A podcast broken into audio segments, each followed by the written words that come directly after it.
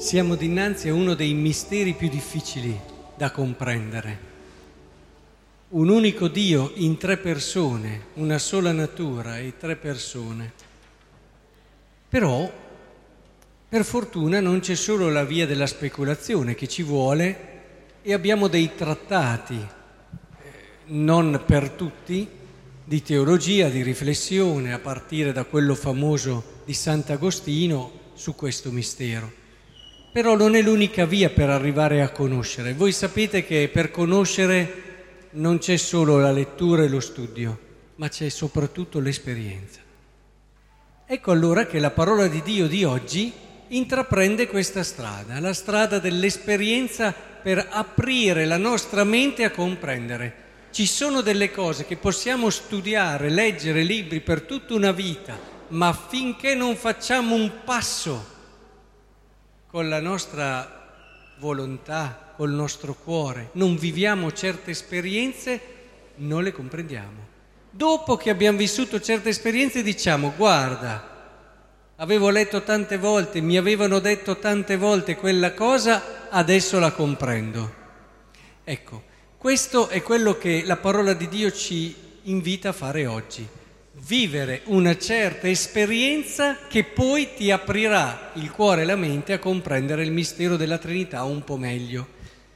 Quindi provare per credere. E la prima lettura ci dà subito il via.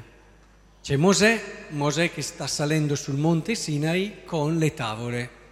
E sappiamo tutti che cosa verrà scritto su queste tavole, i comandamenti di Dio.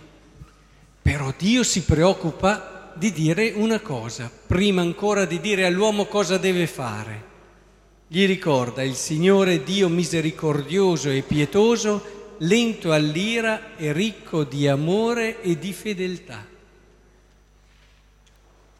Capite anche voi allora che la prima preoccupazione di Dio non è tanto quella di dire all'uomo cosa deve fare, ma è quella di confermarlo sul fatto che Lui ha fatto per primo ed è misericordioso, ed è per questo amore e misericordia, questa sua fedeltà, Lui che è lento all'ira.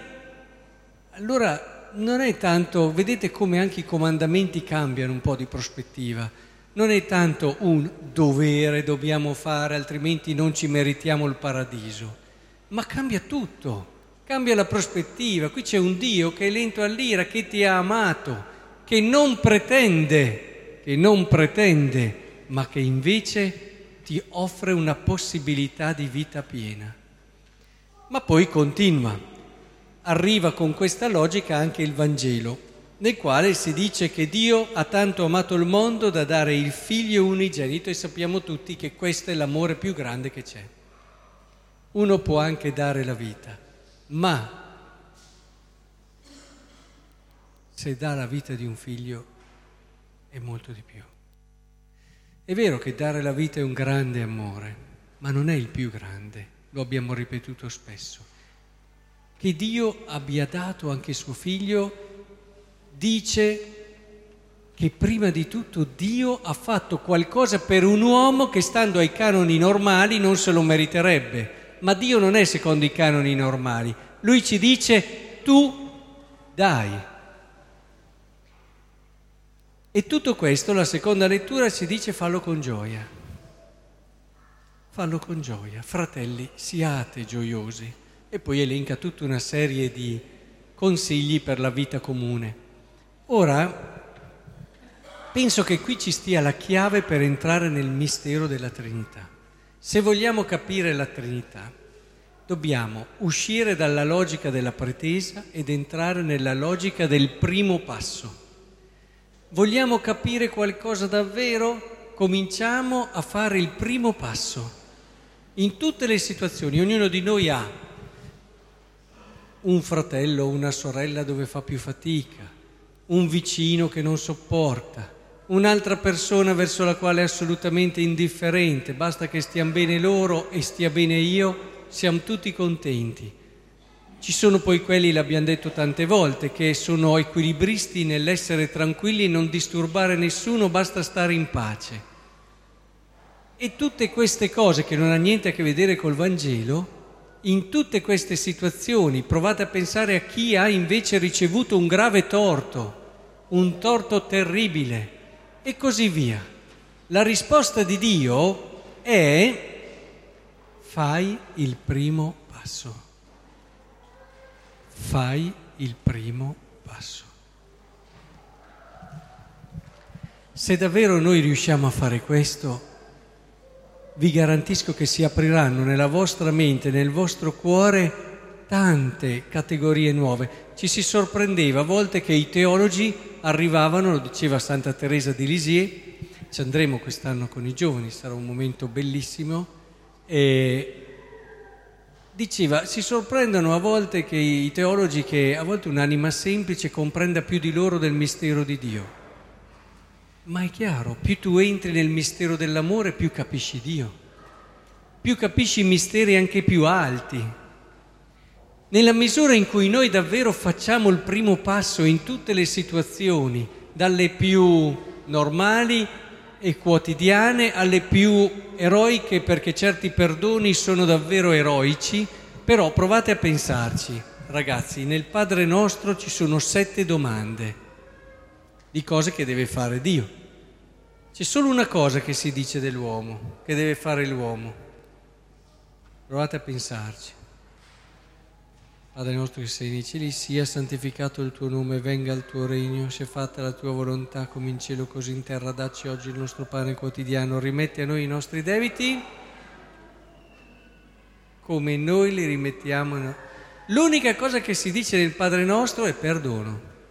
Non è a caso la preghiera più importante, l'unica cosa che si dice che l'uomo deve fare, prendendo esempio da Dio, che ha fatto il primo passo, è perdonare.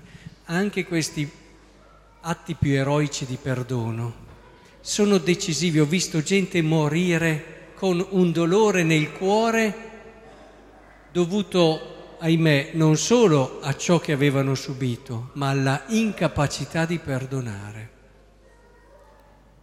È questo che io vorrei davvero che cercassimo invece di superare come chiusura, come blocco. È un qualcosa che il Signore ci prende per mano e ci dice: lo so che umanamente è terribile, ma io l'ho fatto per primo, vieni con me che ti insegno come si fa. È decisivo allora vivere e fare il primo passo. Vi raccomando, ognuno di noi ha delle situazioni, tutti, dove dobbiamo fare il primo passo. Se impariamo a fare così, se ci mettiamo come Dio, misericordiosi, pietosi, lento all'ira, ricchi di misericordia, scopriremo qualcosa di più del cuore di Dio e forse ci accorgeremo per esperienza di che cosa voglia dire vivere di questo amore reciproco. Entreremo meglio nel mistero della Trinità. Ma chi la riesce a capire la Trinità se non vive l'amore? Ditemelo voi. Chi la riesce a capire? Neanche il teologo più alto. E poi non parliamo di pace. Io direi, per onestà intellettuale, se non sappiamo fare il primo passo, andiamo piano a parlare di pace. Perché la pace l'aiutiamo come coscienza collettiva, anche con le dichiarazioni, le manifestazioni e tutto quello che volete, ma la pace la costruiamo soprattutto nel fare il primo passo. Se non siamo disposti a fare il primo passo, parliamone piano di pace, nel senso che sarà poco efficace tutto quello che facciamo. Non ve ne siete mai chiesti perché tante manifestazioni, tante cose, poi dopo c'è sempre meno pace, perché queste cose, pur essendo importanti, non risolvono il problema della pace. La pace parte dal primo passo che tutti dobbiamo fare per primi. Lì parte ogni cammino vero e serio di pace. Ecco, in questa prospettiva il Signore ci aiuti e sono sicuro che con coraggio intanto sarete più contenti e poi capirete un po' meglio Dio, il vero Dio, il Dio di Gesù Cristo.